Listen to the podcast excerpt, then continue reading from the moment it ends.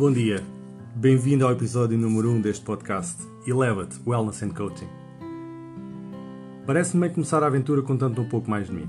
Como sabes, chamo Ricardo Castelhano, tenho 42 anos, uma linda família e um longo historial de momentos de stress e ansiedade. Não é fixe, mas posso agradecer a esse historial, porque foi esse historial de stress e ansiedade que me colocou neste caminho de autodescoberta. É que fiquei tão farto de não conseguir compreender algumas reações que tinha, alguns comportamentos, as emoções que sentia. Então comecei a estudar sobre o stress e a ansiedade. Acontece que quanto mais pesquisei, mais perguntas me foram surgindo. E perguntas sobre temas que eu nunca pensei que pudessem estar relacionados com o stress. Já lido com isto desde muito jovem. Recordo-me bem do que sentia nas vésperas dos testes no secundário, depois na universidade, o terror dos exames e a pena que eu tinha quando tinha que jogar basquetebol. Eu adorava jogar basquete. E quando jogava basquete num playground qualquer, com os meus amigos, sentia-me preenchido. Sentia-me pertencente a um grupo, sentia-me. Eu adorava competir. E gostava mesmo daquilo. E não era exímio, mas até o jogava bem. Mas quando tinha que jogar em jogos oficiais, e eu representei vários clubes, sempre que o árbitro apitava, o desfecho era o mesmo.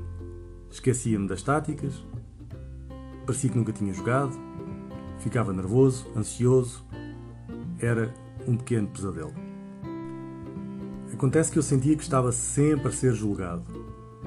Julgado, observado, avaliado. E em múltiplas frentes. Era a família, eram os amigos, eram os professores, eram os treinadores. Sentia que estava sempre, constantemente, a ser julgado. Um dia mais tarde decidi começar a praticar uma arte marcial, na tentativa de conseguir acalmar um pouco mais a mente. E escolhi o Muay Thai. E é verdade que consegui acalmar bastante, porque meditava muito, meditava quase diariamente e treinava muitas horas por dia. Isso fazia também com que os meus níveis de stress e os meus níveis de energia fossem estando cada vez mais baixos, porque eu simplesmente gastava tudo nos treinos. E os treinos eram mesmo intensos. Aproveitei também pelo facto de que tinha que, volta e meia, rodar com alguém.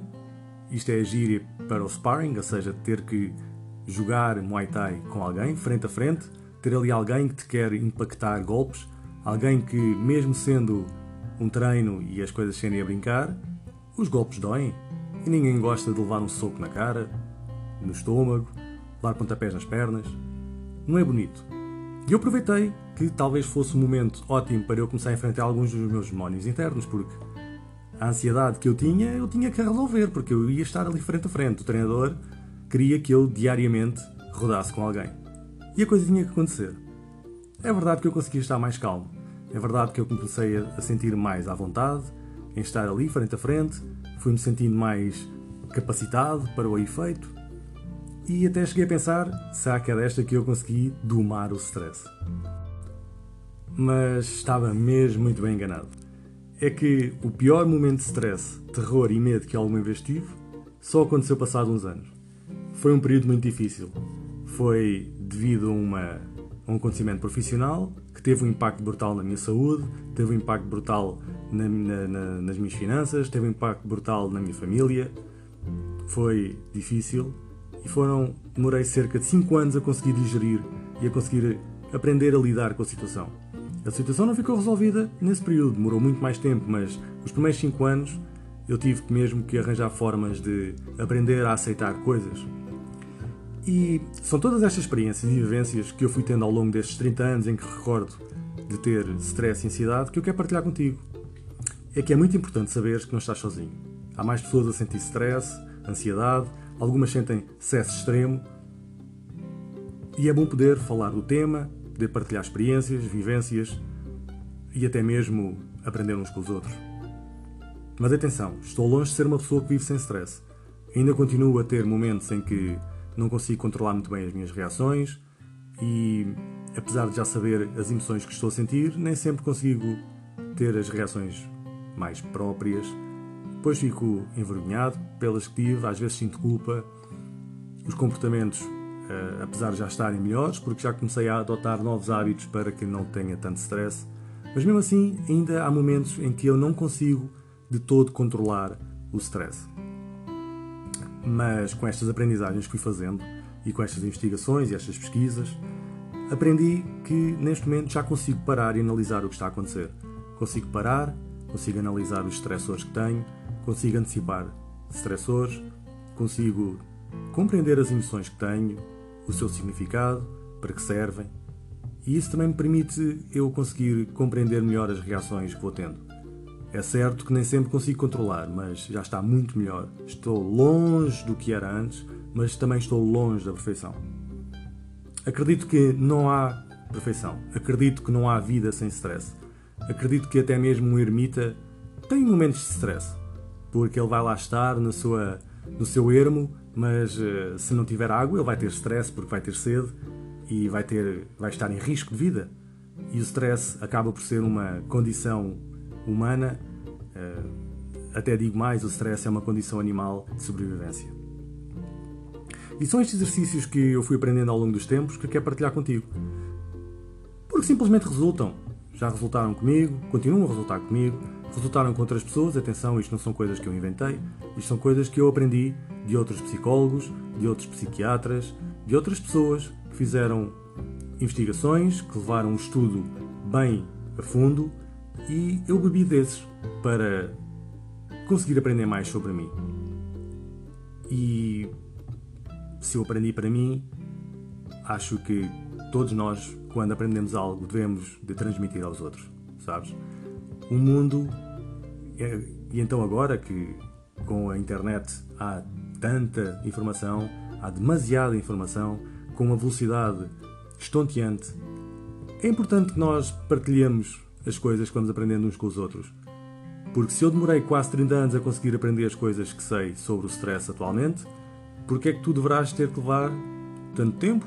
Se talvez comigo possas aprender algumas coisas, pelo menos para te dar alguma velocidade no, no início da tua autodescoberta e tu depois consigas, a partir daí, eh, descobrir mais sobre ti e começares a conhecer mais pessoas e aprenderes mais. E descobri com isto tudo que a vida é fantástica e que vale mesmo, mesmo a pena iniciar este processo interno de transformação. E até te digo mais: lembras daquele sonho que tu tinhas quando eras mais novo? Recordas bem desse sonho? Provavelmente ele está bem escondido. Provavelmente tu já não pensas nele como pensavas antes. Provavelmente tu percorreste um percurso que te afastou cada vez mais e afasta cada vez mais esse sonho. E à medida que vamos aprendendo a lidar com o stress, começamos a poder reavaliar esses sonhos antigos. Porque nós começamos a ficar mais capacitados para enfrentar o medo, para reagir ao stress, para sentir as coisas que sentimos, para compreender o que sentimos.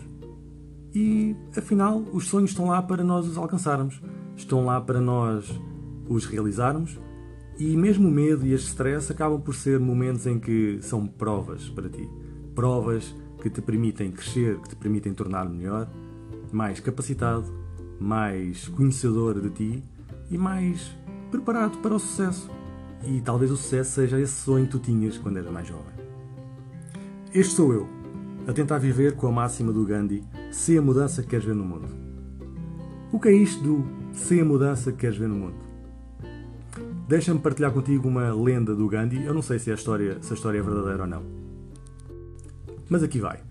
Reza a lenda que na Índia, uma mãe, ao olhar para o seu filho que estava a aumentar de peso olhos vistos e que cada vez comia mais doce e açúcar e tinha um estilo de vida nada saudável, decidiu levar a criança a conhecer o Gandhi, na esperança que ele aprendesse algo com o grande pensador. Mas eles viviam numa aldeia longe. Aí levaram dois dias de viagem para chegar lá. E a fila para falar com o Gandhi era extensa. Tiveram dois dias para conseguirem chegar a falar com o pensador. E quando chegaram à sua vez, a mãe expôs o caso, a tentar que o Gandhi tivesse ali um momento uh, brilhante e de, de clarividência e ensinasse a criança algo, mas o Gandhi simplesmente mandou-os embora e pediu para eles regressarem daqui a 30 dias. A mãe não conseguiu compreender. Bolas, demorou 4 dias para conseguir falar com o Gandhi, mas se o grande pensador disse que tinham que voltar daqui a 30 dias, quem era ela para dizer o contrário? Então lá voltaram, mais dois dias de viagem de regresso, e passado 30 dias, meteram-se ao caminho e quando chegaram lá, desta vez a fila ainda era maior. É que à medida que o Gandhi ia tendo os seus, os seus momentos de clarividência e ensinando as pessoas, ia se tornando mais famoso na Índia e cada vez tinha mais pessoas a querem falar consigo. E eles demoraram três dias na fila. Mas a mãe queria tanto falar com o Gandhi e não queria acreditar que, a primeira, que na primeira visita a única resposta que tinha obtido foi volta daqui a 30 dias. Ela queria mesmo falar com o pensador e que o grande pensador ajudasse o seu filho a tomar um novo rumo, a tomar novos hábitos. Então aguentaram ali, dormiram na rua, comeram, eh, quase que mendigaram, mas aguentaram os três dias. E quando chegou a sua vez, entraram, o Gandhi olhou para eles e lembrou-se do rapaz. E antes que eles pudessem dizer algo, o Gandhi olhou para o rapaz e ordenou, friamente: A partir de hoje, não vais mais comer açúcar. Bem, podes imaginar como é que a mãe desta criança ficou incrédula. Claro, demoraram tanto tempo para chegar ali. Demoraram, tiveram que esperar 30 dias. Voltaram a ter que fazer aquela viagem e demorar aquele tempo todo à espera para falar com o pensador. Para ele, afinal, só dizer isto: Não vais comer mais açúcar, doravante. Pá, não podia ser só isto. Como? Como é que poderia ser só isto? E se foi só isto, porque é que ele não disse logo na primeira vez?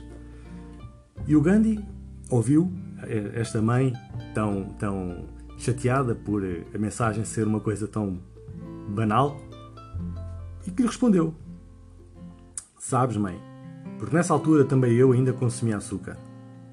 Mas se eu nestes 30 dias conseguir parar de consumir açúcar, então o teu filho também vai conseguir. É que tu só podes aconselhar e apregoar as coisas que tu também fazes. Daí é que se diz: se a mudança queres ver no mundo. Até para a semana. Tenha uma semana fantástica.